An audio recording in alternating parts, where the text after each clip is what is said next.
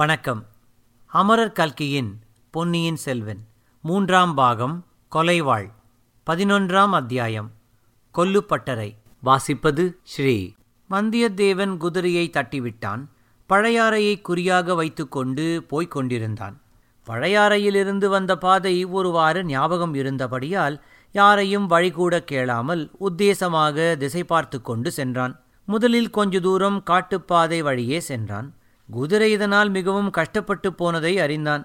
வல்லவரையனுக்கும் களைப்பு அதிகமாகவே இருந்தது. அவன் சிறிது நேரமாவது அயர்ந்து தூங்கி பல தினங்கள் ஆகிவிட்டன.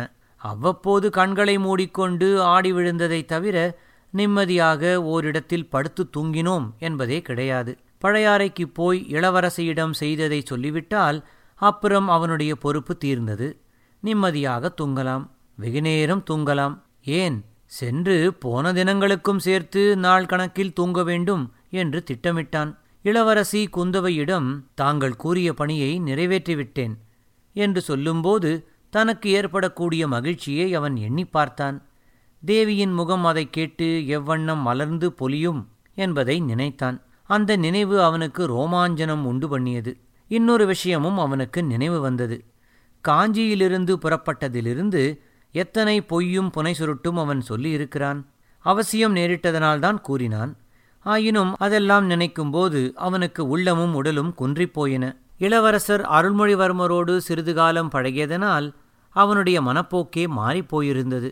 ராஜரீக காரியங்களில் ஈடுபடுகிறவர்களுக்கு சாணக்கிய தந்திரங்கள் தெரிந்திருக்க வேண்டும் என்று அவன் கருதியிருந்தான். அத்தகைய ராஜரீக தந்திரங்களின் மூலமாக அவனுடைய முன்னோர்கள் இழந்துவிட்ட ராஜ்யத்தை திரும்பப் பெறலாம் என்ற ஆசையும் அவனுக்கு இருந்தது. அந்த எண்ணமெல்லாம் இப்போது மாறிவிட்டது. இளவரசர் அருள்மொழிவர்மரின் நேர்மையையும் சத்திய தீரத்தையும் பார்த்த பிறகு அவனுக்கு பொய் புனை சுருட்டுகளில் வெறுப்பே உண்டாகிவிட்டது. அவரை காப்பாற்றுவதாக எண்ணிக்கொண்டு மந்திரவாதியின் காது கேட்க நேற்றிரவு அவன் கூறிய பொய்யையும் எண்ணிக்கொண்டான். அதனால் ஏதாவது விபரீதம் நேராமல் இருக்க வேண்டுமே என்று நினைத்தபோது அவன் நெஞ்சு துணுக்கமுற்றது. அதை வேறு யாராவது கேட்டிருந்தால்? ஒருவேளை குந்தவை தேவியிடமே யாரேனும் சொல்லி வைத்தால்? இளைய பிராட்டி நம்பிவிட மாட்டாள். ஆயினும் எவ்வளவு பெரிய விபத்து! இனி இவ்வாறெல்லாம் இல்லாததை புனைந்து கூறுவதையே விட்டுவிட வேண்டும். உண்மையை சொல்ல வேண்டும். அதனால் கஷ்டம் வந்தால் சமாளிக்க வேண்டும். அந்த வீர வைஷ்ணவனைப் போன்றவர்களும் ரவிதாசனைப் போன்றவர்களும் ஒற்றர் வேலை செய்யட்டும். நமக்கு எண்ணத்திற்கு அந்த தொல்லை? வாளின் துணை கொண்டு நமக்கு கிடைக்கும் வெற்றி கிடைக்கட்டும், அதுவே போதும். அதனால் உயிரை இழந்தாலும் சரிதான். தந்திர மந்திரங்களையெல்லாம் இனி விட்டுவிட வேண்டியதுதான். இவ்வாறு எண்ணமிட்டு கொண்டே சென்றதில் குதிரையின் வேகம் தடைப்பட்டதை அவன் சிறிது நேரம் கவனிக்கவில்லை. ஏன், குதிரை மீதிருந்து சிந்தனை செய்து கொண்டே போனதில் கொஞ்சம் கண்ணயர்ந்தும் விட்டான்.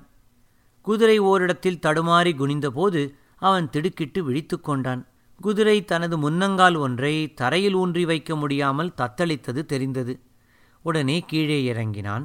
குதிரையை தட்டி கொடுத்துவிட்டு ஊனமடைந்ததாக தோன்றிய முன்னங்காலை எடுத்து பார்த்தான். அதன் அடிப்புறத்தில் ஒரு பெரிய கூரிய கல் பொத்து கொண்டிருந்தது. அதை லாவகமாக எடுத்து எறிந்தான். நல்ல வேளை, பெரிய காயம் ஒன்றும் படவில்லை. மறுபடியும் குதிரையை தட்டி கொடுத்து உற்சாகப்படுத்திவிட்டு அதன் முதுகின் மீது ஏறிக்கொண்டான். கப்பலில் அரபு நாட்டார் பேசிக்கொண்டது நினைவு வந்தது. தமிழ்நாட்டார் கொடூரமானவர்கள், அறிவும் இல்லாதவர்கள், குதிரைகளின் குடம்புக்கு கவசமடிக்காமல் வெறும் காலினால் ஓடச் செய்கிறார்கள். அப்படி ஓடும் குதிரைகள் எத்தனை நாள் உயிரோடு இருக்கும்? இதை நினைத்து கொண்டே வந்தியத்தேவன் குதிரையை ஓட்டினான். வீரர்கள் போர்க்களத்துக்கு போகும்போது மார்பிலே கவசம் தரிப்பார்கள். குதிரை குடம்புக்கு இரும்பு கவசம் போடுவது என்பது அதிசயமான காரியம்தான். ஆயினும் அம்மாதிரி வேறு தேசங்களில் செய்வதுண்டு என்று முன்னமே கேள்விப்பட்டிருந்தான்.